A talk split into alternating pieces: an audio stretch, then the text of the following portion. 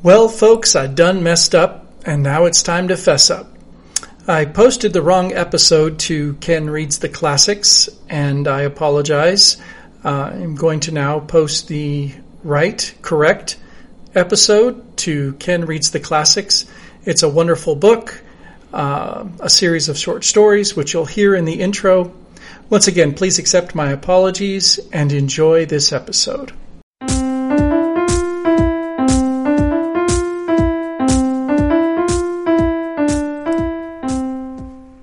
Hello, everyone, and welcome back to Ken Reads the Classics. I know it's been a while since I've podcasted or sent anything out, and I knew it was time to get back into business. I've been doing a lot of live theater and um, some live performances with my guitar Jane and my other guitar Carlota. Anyway, um, I'm going to do a little bit of a twist. I'm going to read some great novels but uh, it's not going to be necessarily a straight read. I may um, say something or allow myself to enjoy this read a little bit, and maybe you'll enjoy that too. So today, with that in mind, I'm going to read a book, uh, a series of short stories called Nonsense Novels by Stephen Leacock. And so, without any further ado, this is Nonsense Novels by Stephen Leacock. So I'll start with the preface. The author of this book offers it to the public without apology. The reviewers of his previous work of this character have presumed, on inductive grounds, that he must be a young man from the most westerly part of the western states, to whom many things might be pardoned as due to the exuberant animal spirits of youth. They were good enough to express the thought that when the author grew up and became educated, there might be hope for his intellect. This expectation is of no avail. All that education could do in this case has been tried and has failed. As a professor of political economy in a great university, the author admits that he ought to know better, but he will feel amply repaid for his humiliation if there are any to whom this little book may bring some passing amusement in hours of idleness, or some brief respite when the sadness of the heart or the sufferings of the body forbid the perusal of worthier things. Stephen Leacock, McGill University, Montreal. 1. Maddened by Mystery, or The Defective Detective. The great detective sat in his office. He wore a long green gown and half a dozen secret badges pinned to the outside of it. Three or four pairs of false whiskers hung on a whisker stand beside him. Goggles, blue spectacles, and motor glasses lay within easy reach. He could completely disguise himself at a second's notice. Half a bucket of cocaine and a dipper stood on a chair at his elbow. His face was absolutely impenetrable. A pile of cryptograms lay on the desk. The great detective hastily tore them open, one after the other, solved them, and threw them down, the cryptogram chute at his side. There was a rap at the door. The great detective hurriedly wrapped himself in a pink domino, adjusted a pair of false black whiskers, and cried, Come in! His secretary entered. Ha! said the detective. It is you! He laid aside his disguise. Sir, said the young man in intense excitement. A mystery has been committed. Ha! said the great detective, his eye kindling. Is it such as to completely baffle the police of the entire continent? They are so completely baffled with it, said the secretary, that they are lying collapsed in heaps. Many of them have committed suicide. So, said the detective, and is the mystery one that is absolutely unparalleled in the whole recorded annals of the London police? It is. And, I suppose, said the detective, that it involves names which you would scarcely dare to breathe, at least without first using some kind of atomizer or throat gargle. Exactly, and it is connected, I presume, with the highest diplomatic consequences, so that if we fail to solve it, England will be at war with the whole world in 16 minutes? His secretary, still quivering with excitement, again answered, Yes. And finally, said the great detective, I presume that it was committed in broad daylight, in some such place as the entrance of the Bank of England, or in the cloakroom of the House of Commons, and under the very eyes of the police? Those, said the secretary, are the very conditions of the mystery. Good, said the great detective.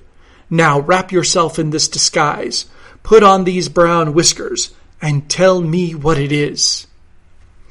The secretary wrapped himself in a blue domino with lace insertions. Then, bending over, he whispered in the ear of the great detective. The Prince of Württemberg has been kidnapped. The great detective bounded from his chair as if he had been kicked from below. A prince stolen, evidently a Bourbon, the scion of one of the oldest families in Europe, kidnapped. Here was a mystery indeed worthy of his analytical brain. His mind began to move like lightning. Stop, he said. How do you know this? The secretary handed him a telegram. It was from the prefect of police of Paris. It read, The Prince of Württemberg stolen, probably forwarded to London.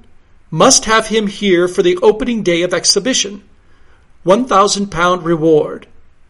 So, the prince had been kidnapped out of Paris at the very time when his appearance at the International Exposition would have been a political event of the first magnitude.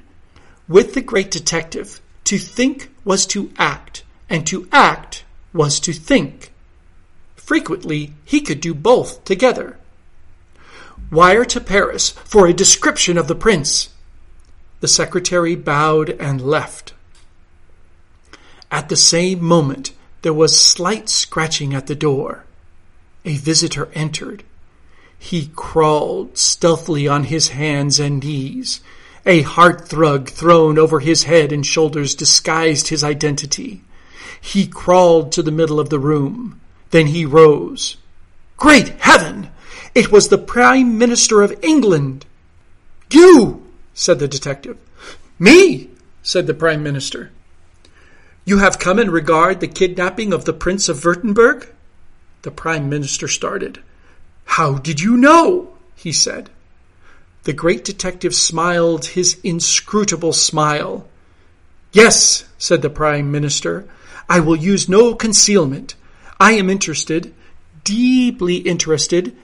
Find the Prince of Württemberg, get him safe back to Paris, and I will add five hundred pounds to the reward already offered. But listen, he said impressively as he left the room. See to it that no attempt is made to alter the marking of the prince or to clip his tail. So, to clip the prince's tail, the brain of the great detective reeled. So, a gang of miscreants had conspired too, but no, the thing was not possible. There was another rap at the door. A second visitor was seen. He wormed his way in, lying almost prone upon his stomach and wriggling across the floor. He was enveloped in a long purple cloak. He stood up and peeped over the top of it. Great heaven! It was the Archbishop of Canterbury! Your Grace! exclaimed the detective in amazement. Pray do not stand, I beg you. Sit down. Lie down. Anything rather than stand. The archbishop took off his mitre and laid it wearily on the whisker stand. You are here in regard to the Prince of Württemberg. The archbishop started and crossed himself. Was the man a magician? Yes, he said. Much depends on getting him back, but I have only come to say this. My sister is desirous of seeing you. She is coming here. She has been extremely indiscreet, and her fortune hangs upon the prince. Get him back to Paris, or I fear she will be ruined. The archbishop regained his mitre, uncrossed himself, wrapped his cloak about him, and crawled stealthily out on his hands and knees, purring like a cat. The face of the great detective showed the most profound sympathy. It ran up and down in furrows.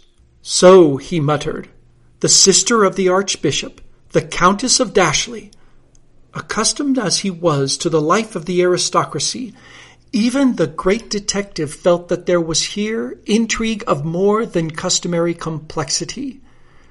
There was a loud rapping at the door. There entered the Countess of Dashleigh. She was all in furs. She was the most beautiful woman in England.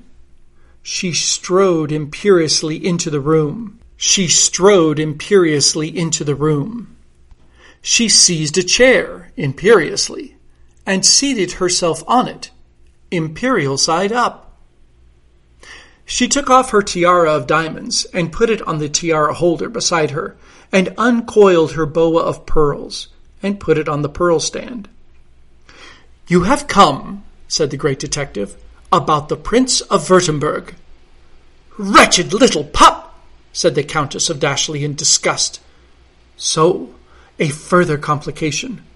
Far from being in love with the prince, the Countess denounced the young Bourbon as a pup. You are interested in him, I believe. Interested? said the Countess. I should rather say so. Why, I bred him. You witch? gasped the great detective, his usually impassive features suffused with a carmine blush. I bred him, said the Countess, and I've got ten thousand pounds upon his chances, so no wonder I want him back in Paris. Only listen, she said. If they've got hold of the prince and cut his tail or spoiled the markings of his stomach, it would be far better to have him quietly put out of the way here.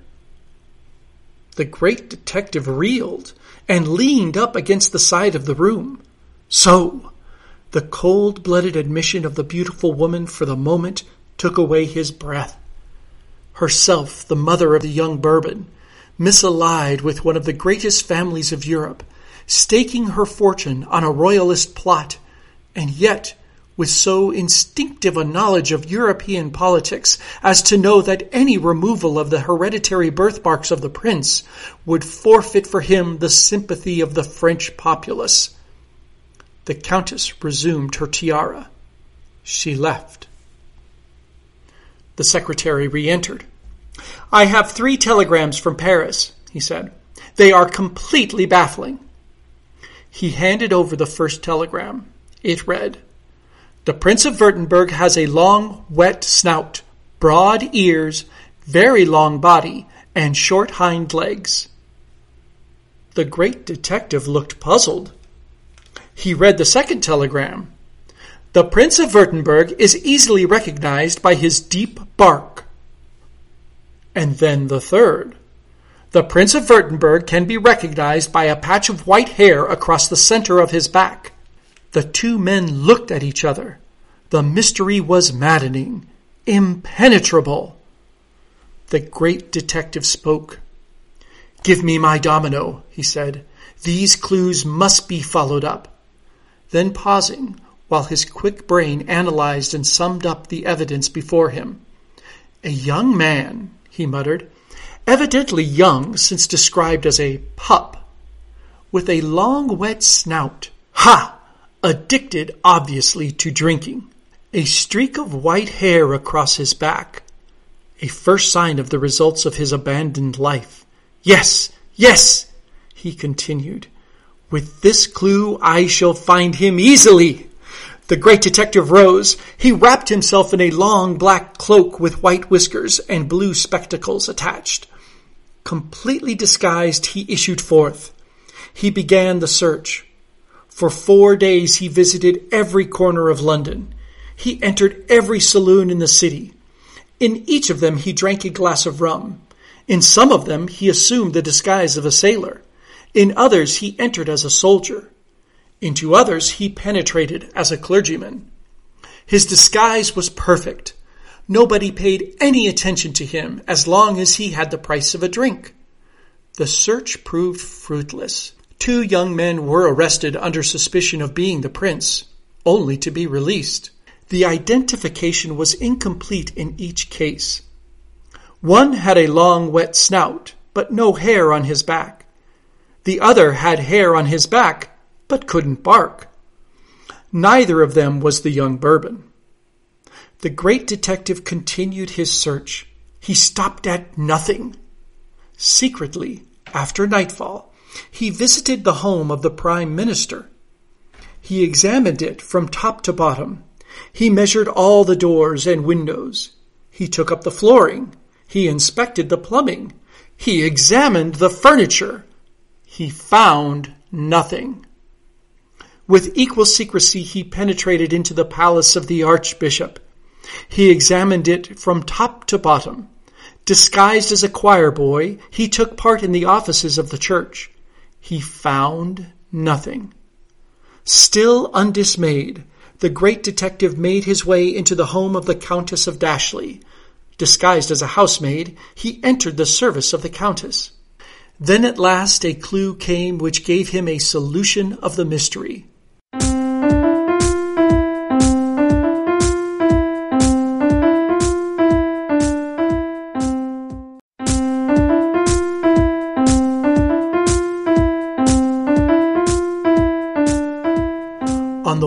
The Countess's boudoir was a large framed engraving. It was a portrait. Under it was a printed legend The Prince of Württemberg. The portrait was that of a dachshund. The long body, the broad ears, the unclipped tail, the short hind legs, all was there. In a fraction of a second, the lightning mind of the great detective had penetrated the whole mystery. The prince was a dog! Hastily throwing a domino over his housemaid's dress, he rushed to the street. He summoned a passing hansom, and in a few moments was at his house. I have it, he gasped to his secretary. The mystery is solved. I have pieced it together. By sheer analysis, I have reasoned it out. Listen. Hind legs, hair on back, wet snout, pup. Eh? What? Does that suggest nothing to you?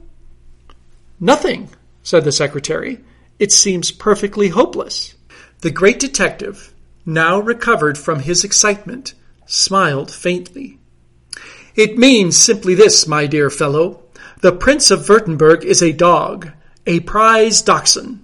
The Countess of Dashleigh bred him, and he is worth some twenty-five thousand pounds, in addition to the prize of ten thousand pounds offered at the Paris Dog Show. Can you wonder that? At that moment, the great detective was interrupted by the scream of a woman. Great heaven! The Countess of Dashleigh dashed into the room. Her face was wild. Her tiara was in disorder. Her pearls were dripping all over the place. She wrung her hands and moaned. They have cut his tail, she gasped, and taken all the hair off his back. What can I do? I am undone. Madam, said the great detective, calm as bronze, do yourself up. I can save you yet. You? Me. How? Listen, this is how. The prince was to have been shown at Paris. The countess nodded. Your fortune was staked on him. The countess nodded. The dog was stolen, carried to London, his tail cut, and his marks disfigured. Amazed at the quiet penetration of the great detective, the countess kept on nodding and nodding. And you are ruined? I am, she gasped, and sank to the floor in a heap of pearls. Madam, said the great detective, all is not lost. He straightened himself up to his full height. A look of inflinchable unflexibility flickered over his features. The honor of England, the fortune of the most beautiful woman in England was at stake. I will do it, he murmured. Rise, dear lady, he continued. Fear nothing. I will impersonate the dog. That night, the great detective might have been seen on the deck of the Calais packet boat with his secretary. He was on his hands and knees in a long black cloak, and his secretary had him on a short chain. He barked at the waves exultingly and licked the secretary's hand. What a beautiful dog, said the passengers. The disguise was absolutely complete. The great detective had been coated over with mucilage to which dog hairs had been applied. The markings on his back were perfect. His tail, adjusted with an automatic coupler, moved up and down responsive to every thought. His deep eyes were full of intelligence. Next day, he was exhibited in the Dachshund class at the international show. He won all hearts. Quel bel chien, cried the French people. Ach, was ein Dog, cried the Spanish. The great detective took the first prize. The fortune of the Countess was saved. Unfortunately, as the great detective had neglected to pay the dog tax, he was caught and destroyed by the dog catchers. But that is, of course, quite outside the present narrative, and is only mentioned as an odd fact in conclusion.